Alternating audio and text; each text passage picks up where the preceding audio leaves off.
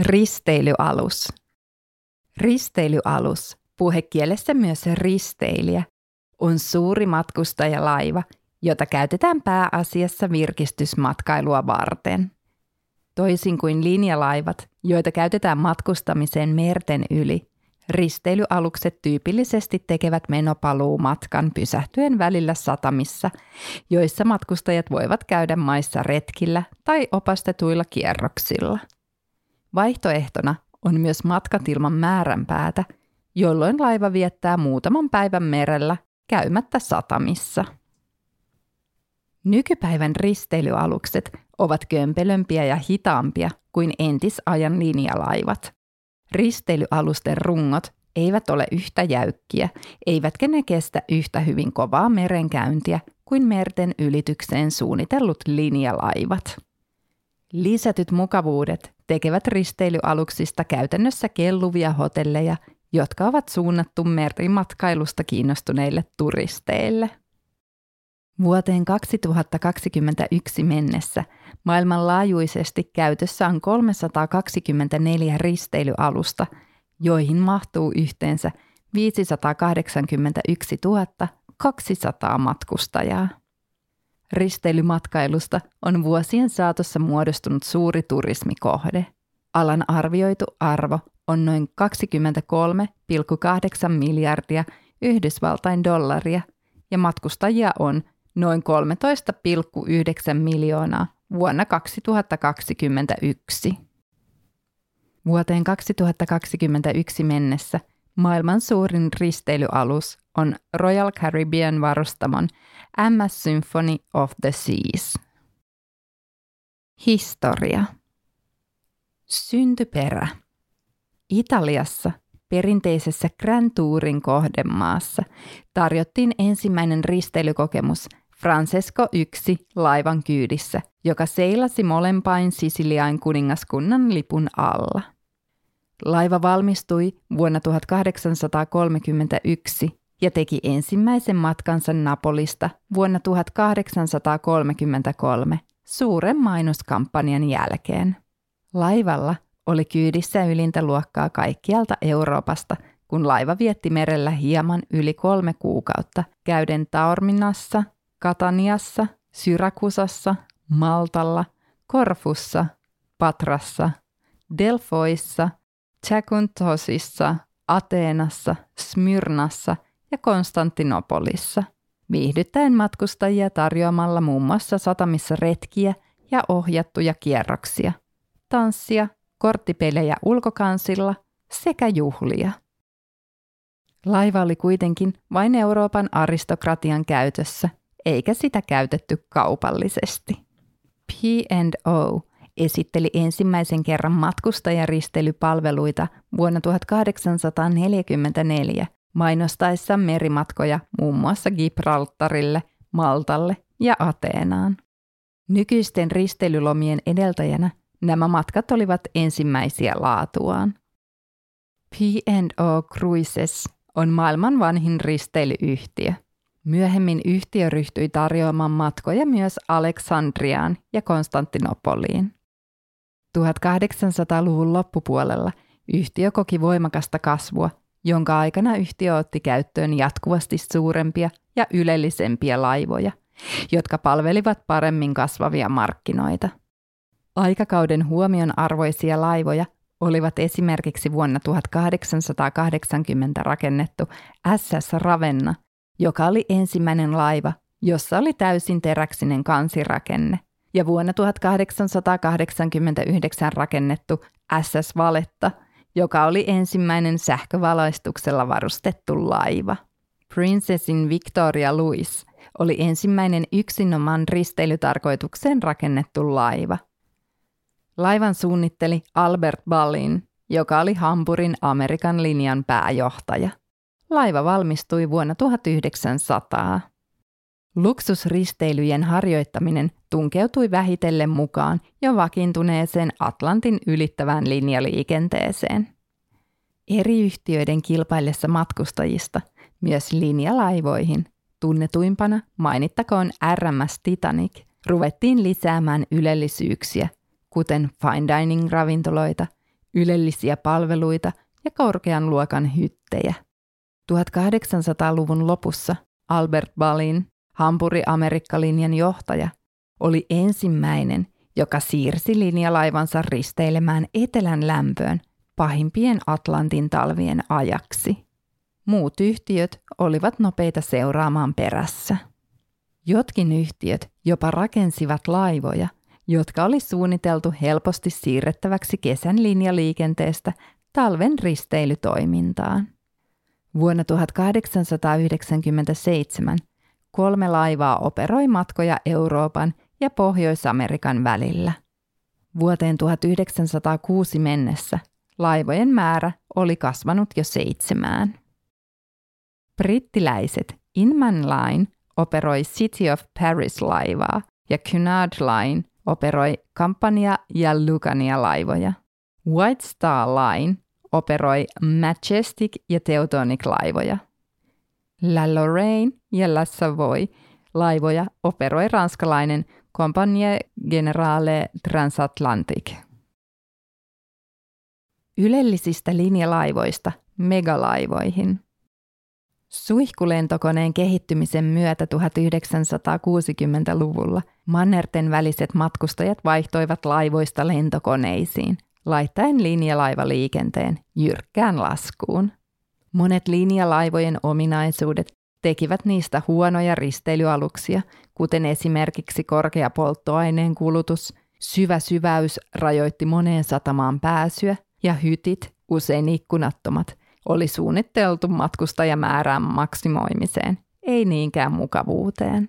Matkustajille tarkoitettu linjalaivaliikenne lakkasi vuonna 1986 lukuun ottamatta brittiläisen varustamon Cunard Linein operoimaa Atlantin ylitystä, joka oli suunnattu pienelle kohderyhmälle, jossa arvostetaan muutaman päivän avomerimatkaa. Yrityksessään siirtää markkinoiden painopistettä matkustajaliikenteestä risteilyyn, joissa on viihdearvoa, Cunard Line oli edelläkävijänä luksusristeilyssä Atlantin yli Queen Elizabeth II aluksellaan. Maailmankuuluja julkisuuden henkilöitä palkattiin matkoille tekemään kabaree-esityksiä ja ylitystä markkinoitiin lomana itsessään.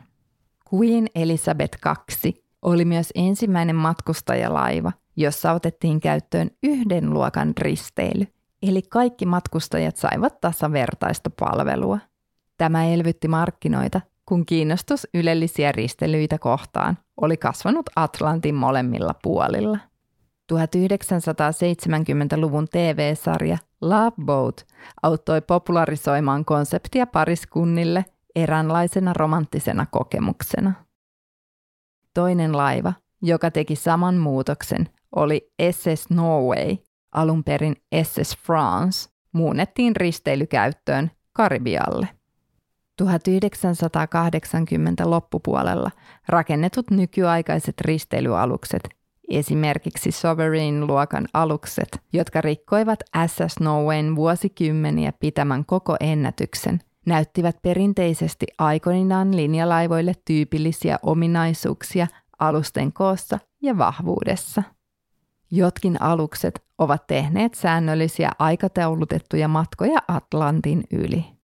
Sovereign-luokan alukset olivat ensimmäisiä megalaivoja, jotka rakennettiin massamarkkinoille, ja ne olivat myös ensimmäiset alukset, joissa oli monikerroksinen atrium lasihisseillä – Näillä aluksilla oli myös ensimmäisenä kokonainen kansi varattu hyteille, joissa oli oma yksityinen parveke.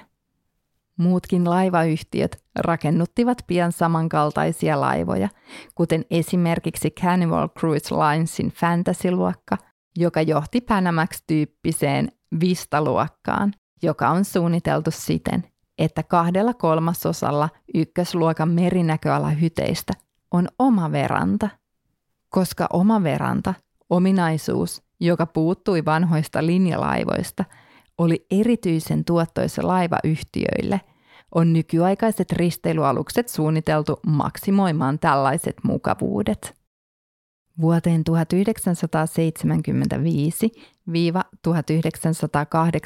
saakka risteilyt tarjosivat shuffleboardia, kansituoleja ja juomia aurinkovarjoilla ja vähän muuta muutamalle sadalle matkustajalle. 1980-luvun jälkeen laivat tarjosivat hieman enemmän mukavuuksia. Tultaessa 2010-luvulle suuret laivat tarjoavat mukavuuksia tuhansille matkustajille. Vuodesta 2001 lähtien on risteilyalusten määrä kasvanut noin yhdeksällä vuosittain, kaikki vetoisuudeltaan yli 100 000 bruttotonnia. Ainoa linjalaivan verrattava laiva, joka on rakennettu viime vuosina, on Cunard Linein Queen Mary 2 vuonna 2004. Queen Elizabeth II käytöstä poiston jälkeen vuonna 2008 Queen Mary II on ainoa Atlantin ylitystä operoiva linjalaiva, vaikkakin laiva näkee myös paljon käyttöä risteilylaivana. Queen Mary II oli aikanaan maailman suurin matkustajalaiva, kunnes Royal Caribbean Freedom-luokan alukset ohittivat sen vuonna 2006. Vuosina 2009 ja 2010 käyttöön otetut Royal Caribbean omat Oasis-luokan alukset ohittivat Freedom-luokan. Oasis-luokan erottuva ominaisuus on erityisen leveän rungon mahdollistama avoin atriumrakenne, jossa on kuuden kannen korkuinen keskuspuisto ja Broadwalk, joka kulkee aluksen keskellä ja verannat kaikilla kansilla. Vain kahdessa lyhyessä vuosikymmenessä 1988-2009 on matkustaja-alusten koko kasvanut kolmanneksen pituutta 268 metristä 360 metriin. Lähes kaksinkertaistunut leveydessä 32,2 metristä 60,5 metriin. Tuplantunut matkustajamäärissä 2744 5400 ja triplantunut vetoisuudessa 73 000 GTstä 225 000 GTtä. Laivayhtiöt. Matkustaja-aluksen omistaa ja sitä operoi yleensä laivayhtiö, joka myy risteilymatkoja kuluttajille – Laivayhtiöt toimivat kahdella alalla. Ne ovat liikenneyhtiöitä ja viihdeyhtiöitä samanaikaisesti, mikä näkyy laivalla miehistönä, jota johtaa kapteeni, sekä vieranvaraisuushenkilökuntana, jota johtaa hotellin johtajan verrattava henkilö. Jotkin laivayhtiöt ovat suoria linjalaivayhtiöiden jälkeläisiä, kuten esimerkiksi Cunard Line, mutta monet yhtiöt ovat perustettu 1960-luvulla puhtaasti risteilytoimintaa varten. Risteilyalustoiminta on historiallisesti ollut epävakaata. Laivat ovat kalliita sijoituksia, joissa on korkeat ylläpitokulut, jonka seurauksena varausten määrän lasku voi asettaa laivayhtiön nopeasti taloudelliseen ahdinkoon. Laivayhtiöt ovat myyneet, remontoineet ja uudelleen nimenneet laivoja pysyäkseen jatkuvasti muuttuvien matkailutrendien perässä. Laivat ovat ympärivuorokautisessa käytössä, joten yllättävästä huoltotoimenpiteestä saattaa seurata tuhansia pettyneitä asiakkaita. Epäonnistumisien ja yhdistymisien aalto 1990-luvulla johti siihen, että suuret holding-yhtiöt ostivat monia pienempiä laivayhtiöitä jotka nykyään toimivat tytäryhtiöinä ja brändeinä suurille yhtiöille. Vanhoja brändejä pidetään yllä osittain brändiuskollisuuden vuoksi, mutta näin myös pystytään tarjoamaan eri tasoisia risteilyjä eri brändien alla. Esimerkiksi Carnival Corporation and PLC omistaa molemmat Carnival Cruise Linein, jotka nähdään enemmän nuoremmille suunnattuina bilelaivoina sekä Holland American Linein, jonka laivat viljelevät enemmän klassista eleganssia. Vuonna 2004 Carnival yhdisti Cunard Linein pääkonttorin Princess Linein pääkonttorin Santa Claritaan Kaliforniaan, jotta yhtiöiden hallinto, rahoitus ja teknologiapalvelut voitaisiin yhdistää, päättäen Cunardin historian omana tytäryhtiöinään emoyhtiöstä riippumatta. Cunard kuitenkin sai hieman itsenäisyyttä takaisin vuonna 2009, kun yhtiön pääkonttori siirrettiin Carnival Houseen Southamptoniin. Yleinen käytäntö risteilyalalla on luetteloida siirtojen, kauppojen ja uusien tilausten toteuttajaksi pienempi tytäryhtiö, eikä suurta holding-yhtiötä. Eli toisin sanoen esimerkiksi Carnival Cruises ja Holland American Line nähdään laivayhtiöinä, kun taas esimerkiksi Carnival Corporation and PLC, joka omistaa edellä mainitut, nähdään vain laivayhtiöt omistavana holding-yhtiönä. Jotkin laivayhtiöt ovat erikoistuneet vain tietynlaisiin risteilyihin. Esimerkiksi Saga Cruisesin risteilylle pääsee vain yli 50 vuotta täyttäneet. Useat yhtiöt tarjoavat tutkimusmatkoja esimerkiksi Antarktikselle tai Galapagos-saarille. Tällä hetkellä kolme suurinta laivaholding-yhtiötä ovat Carnival Corporation and PLC, Royal Caribbean Cruises Ltd ja Norwegian Cruises Line Holdings. Kaikkien maailman risteilyalusten hyttien määrä on alle 2 prosenttia maailman hotellihuoneista. Organisointi. Risteilyalukset on organisoitu lähes samalla tavalla kuin hotellit, täydellä vieraanvaraisuushenkilökunnalla sekä tämän lisäksi mukana on myös normaali laivan miehistö. Kaikkein yleisimmillä laivoilla ei ole epätavallista nähdä enemmän henkilökuntaa kuin matkustajia. Ruokailu. Lähes kaikilla risteilyillä ruokailu on sisällytetty matkan hintaan. Perinteisesti laivan ravintolat järjestävät kaksi illallistarjoilua päivittäin. Aikainen illallinen ja myöhäisillallinen. Ja matkustajille on ennalta varautut ruokailuajat koko matkan ajaksi. Viimeaikaisena trendinä matkustajien on annettu ruokailla vapaasti tahtomaansa aikaan. Järjestämällä kaksi erillistä tarjoilua luodaan enemmän aikaa valmistaa ruokia ja kyetään takaamaan kaikille vieraille istumapaikka ravintoloissa. Cunard Line ylläpitää perinteistä linjalaivojen luokkajakotapaa järjestämällä omat ruokailutilat eri hyttiluokissa matkustaville matkustajille, kun taas Celebrity Cruises ja Princess Cruisesin laivoilla on kaikille yhteinen ruokailutila, mutta mahdollisuus päivittää parempaan erikoisravintolaan ennakkovaraamalla ja maksamalla lisämaksun. Perinteisen illallisravintolan lisäksi nykypäivän risteilyaluksissa on usein ainakin yksi tai useampi kasuaalimpi buffet-ravintola, jotka saattavat olla auki ympärivuorokautisesti ja tarjoavat vaihtelevia ruokia riippuen vuorokauden ajasta, tarjotakseen esimerkiksi aamulla aamupalaa tai myöhään illalla pientä purtavaa. Viime vuosina myös erilaisten etnisten ravintoloiden määrä laivoilla on lisääntynyt. Valtaosalla laivoista on myös lukuisia baareja ja yökerhoja matkustajien viihdyttämiseksi, mutta valtaosalla laivayhtiöistä alkoholi ei sisälly lipun hintaan. Laivalla verottomasti ostettu alkoholi sinetöidään ja palautetaan matkustajille, kun he poistuvat laivalta matkan päätteeksi. Laivoilla on yleensä yksi keskuskeittiö, josta palvellaan kaikkia isoja ravintoloita, vaikkakin joillakin erityisravintoloilla on omat keittiöt.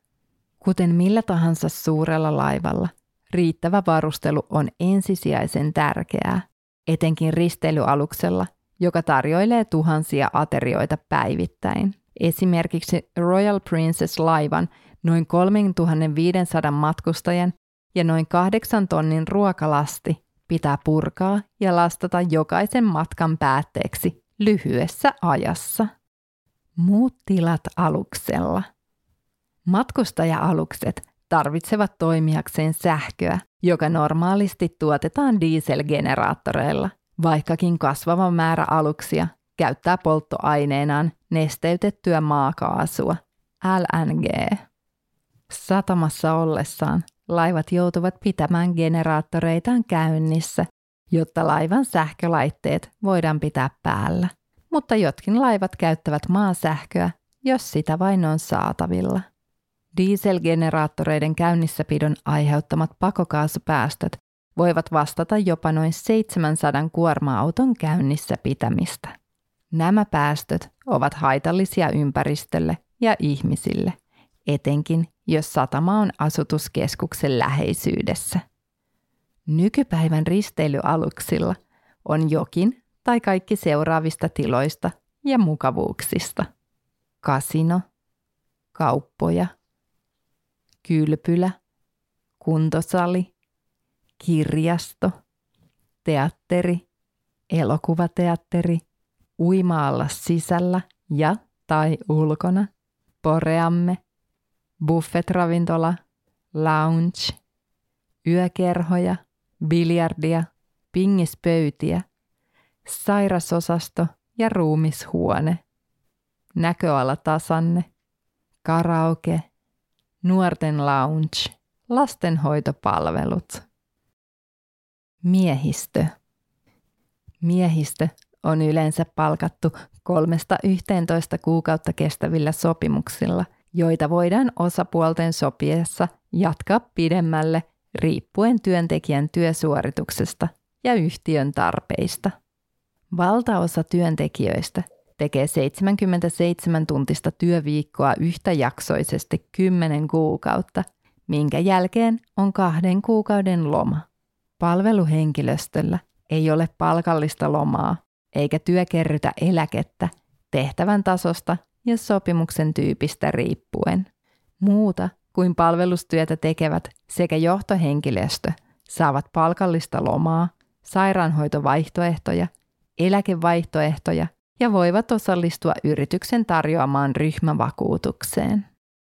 Työstä maksettu palkka on pientä verrattuna tyypilliseen länsi-eurooppalaiseen tai pohjoisamerikkalaiseen tasoon, vaikkakin ravintolahenkilöstöllä on potentiaalia tienata huomattavasti enemmän asiakkailta saatujen tippien avulla. Miehistön jäsenillä juurikaan ei ole omia kuluja laivalla käytännössä lainkaan, sillä lähes kaikkien työntekijöiden sopimukseen sisältyy majoitus, ruokailu, terveydenhoito sekä kuljetukset. Miehistön palkkaustoimistot käyttävät monesti hyväkseen potentiaalisten työntekijöiden epätoivoa. Asumisjärjestelyt vaihtelevat yhtiöiden välillä, mutta enemmänkin aluksen sijainnin mukaan. Yleisesti ottaen kaksi työntekijää jakavat yhden hytin suihkulla, lipastolla, tasolla, jossa on TV, kun taas ylemmät upseerit saavat omat yksityiset hytit. Miehistölle on omat tilat erillään matkustajien tiloista, ja nämä tilat pitävät sisällään yleensä sosiaalitilat ja baarit, virkistyshuoneet, rukoushuoneet, kuntosalit ja joissain isommissa laivoissa jopa omat uima-altaat sekä poreammeet. Monet suurimmat laivayhtiöt palkkaavat palveluhenkilökunnan kehittyvistä maista Aasiasta, Itä-Euroopasta, Karibialta ja Väli-Amerikasta. Vaikka monien laivayhtiöiden pääkonttorit ovat Yhdysvalloissa, kuten monilla kansainvälisillä laivayhtiöillä, on niiden laivat useimmiten rekisteröity muun muassa Alankomaihin, Britanniaan, Bahamalle ja Panamaan. Businessmalli. Vuodesta 2000 lähtien monet laivayhtiöt ovat hinnoitelleet matkansa siten, että lipun hinta on vain pieni osa tuloista ja suurempi osa tuloksesta tienataan matkustajan ostoksista laivalla. Matkustajan lipun hintaan sisältyy hyttimajoitus, huonepalvelu, rajoittamattomat annokset pääravintolassa, pääsyesityksiin ja oikeuskuntosaliin sekä uima-altaisiin. Lisämaksusta on saatavilla virvoitusjuomia, alkoholia, risteilyvalokuvia, internetyhteys ja erikoisravintoloita. Yhtiöt tienaavat myös huomattavia summia satamissa järjestetyillä maksullisilla retkillä ja opastetuilla kierroksilla, jotka ovat järjestetty yhteistyössä paikallisten alihankkijoiden kanssa. Monet yhtiöt myös tienaavat huomattavia provisioita, jopa 40 prosenttia tuotoista matkustajien maissa käyttämistä myymälöistä, joita laivoilla mainostetaan suositeltuina kauppoina. Tätä käytäntöä helpottavat nykyaikaiset risteilyterminaalit, joissa on verovapaita kauppoja, jotka ovat vain matkustajien käytössä, eikä niihin ole paikallisilla pääsyä. Yleensä vastuu matkustamisesta asuinpaikalta risteilyn lähtöpaikkaan on matkustajalla itsellään, mutta jotkin risteilyyhtiöt tarjoavat mahdollisuuden varata kyydin lentokentältä satamaan. Näin voi olla varma, ettei laiva lähde ennen kuin matkustaja on kyydissä. Samoin, jos matkustaja varaa yhtiön kautta ohjatun retken kohdesatamassa, on laivalla velvollisuus odottaa matkustajan palaamista retkeltä. Laivojen nimeäminen. Vanhemmat laivat ovat usein vaihtaneet omistajaa useamman kerran. Yleensä omistajan vaihdoksen yhteydessä laiva remontoidaan ja se saa uuden nimen. Monilla laivayhtiöillä on yleinen tapa nimetä omat laivat. Jotkin yhtiöt käyttävät omaa nimeään laivan etu- tai pääliitteenä. Esimerkiksi etuliitteenä Carnival, Aida, Disney ja Norwegian ja pääliitteenä Princess. Jotkin yhtiöt käyttävät nimeämisissä uniikkia sanaa tai lausetta. Esimerkiksi etuliite Pacific P&O Cruises Australian laivoissa tai loppuliite Of the Seas Royal Caribbean Internationalin laivoissa sekä DAM pääte Holland America Line laivoissa. Etu- ja pääteliitteiden käyttäminen sallii yhtiöiden käyttää monissa laivoissa samoja suosittuja nimiä, mutta silti pitää ne erotettavina toisistaan. Toiminta-alueet. Valtaosa risteilyaluksista seilaa Karibialla tai Välimerellä. Monet yhtiöt toimivat myös muualla, muun muassa Alaskassa, eteläisellä Tyynellä merellä, Itämerellä ja Australiassa. Risteilyalus, joka siirtyy alueelta toiselle, pitää yleensä aina samalla niin kutsutun siirtymisristeilyn. Tutkimusristeilyt, joita yleensä operoidaan pienemmillä laivoilla, erikoistuvat poikkeuksellisiin kohteisiin, kuten esimerkiksi Antarktikselle, Arktikselle tai Kalapakossaarille. Telakat. Risteilyalusten rakennusmarkkinoilla hallitsee kolme eurooppalaista yhtiötä ja yksi aasialainen yhtiö.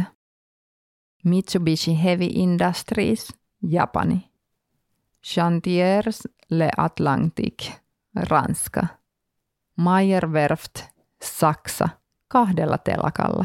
Meyer Werft, Saksa, Meyer Turku, Pernon telakka, Turku, Suomi. Fincantieri, Italia, telakoilla. Monfalconen telakat, Goritsian maakunta, Italia. Markeheran telakat, Venetsia, Italia. Anconan telakat, Italia. Sestriponenten telakat, Genova, Italia. Vard Vignesin telakka, Norja. Vard Prailan telakat, Romania. Vard Tulsean telakat, Romania. Myös monet muut telakat ovat rakentaneet paljon risteilyaluksia. Yksikään muu telakka ei yllä samoihin lukemiin yhdenkään edellä mainitun kanssa. Turvallisuus. Merirosvous. Koska suurin osa risteilymatkustajista on varakkaita ja heillä on huomattava lunnaspotentiaali, puhumattakaan heidän mukanaan kantamista käteis- ja korumääristä, on risteilyaluksiin kohdistettu useita merirosvahyökkäyksiä, kuten esimerkiksi Seaburn Spirit ja MSC Melody. Tästä johtuen monilla laivoilla ollaan varauduttu merirosvoihin moninaisin keinoin. Vaikka useimmat kauppamerenkulkuyritykset ovat yleensä välttäneet miehistön tai vartioiden aseistamista turvallisuussyistä, vastuusta ja niiden maiden lakien noudattamisesta, joissa risteilyalukset ovat, on risteilyaluksissa pienaseita, yleensä puoliautomaattisia pistooleita, joita säilytetään turvallisessa kassakaapissa, johon on pääsy vain kapteenilla, joka jakaa ne valtuutetulle henkilöstölle, kuten turvahenkilöstölle tai aseiden päälliköille. Laivojen omat korkeapainepaloletkut ovat myös käyttökelpoinen väline merirosvojen etäällä pitämiseen. Itse laiva voidaan myös ohjata törmäämään yleensä melko pieneen merirosvoveneeseen. Käytössä on myös LRAD, akustinen tykki, jota käytettiin onnistuneesti Seaburn Spiritin puolustamiseen. Rikollisuus laivalla. Ennen matkan alkua matkustajat seulotaan metallin paljastimella. Matkustajien matkalaukut läpivalaistaan, matkatavaroita saatetaan tutkia laitteella, joka havaitsee jäänteitä räjähdeaineista. Turvatoimilla pyritään estämään huumeiden, aseiden sekä muun kielletyn tavaran pääsyä mukaan risteilyllä. Turvatoimet kiristyivät huomattavasti syyskuun 11. päivän terroritekojen jälkeen ja ovat nykyään lähes samanlaiset kuin lentokentällä. Turvatarkastusten lisäksi matkustajille annetaan usein laivakohtainen henkilökortti, joka tulee näyttää laivasta poistuttaessa ja laivaan tultaessa – Tällä vältetään ei-toivottujen henkilöiden pääseminen laivaan, ja myös laivan miehistö pysyy perillä, keitä laivalla on. Laivakohtainen henkilökortti toimii myös matkustajan avaimena hyttiin. Laivoilla on myös kattava valvontakamera-peittävyys. Ylilaidan hukkumiset. Matkustajia ja miehistöä joskus hukkuu pudotessaan yli laidan. Sitten vuoden 2000 yli 300 ihmistä on pudonnut risteilyaluksen tai suuren matkustajalautan kyydistä, joka tekee keskimäärin 1,5 ihmistä kuukaudessa. Näistä noin 17-25 prosenttiin onnistuttiin pelastamaan.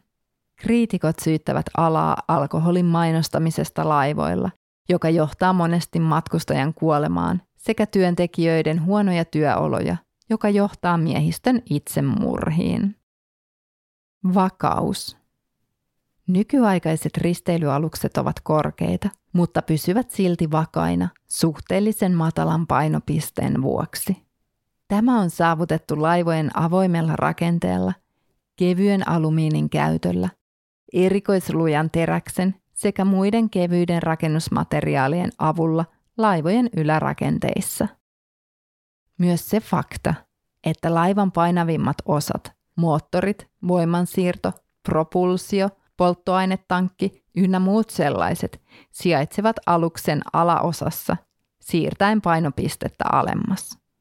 Vaikka alukset näyttävät korkealta, oikeanlainen painon jakautuminen ja riittävän alhainen painopiste pitää ne vakaina.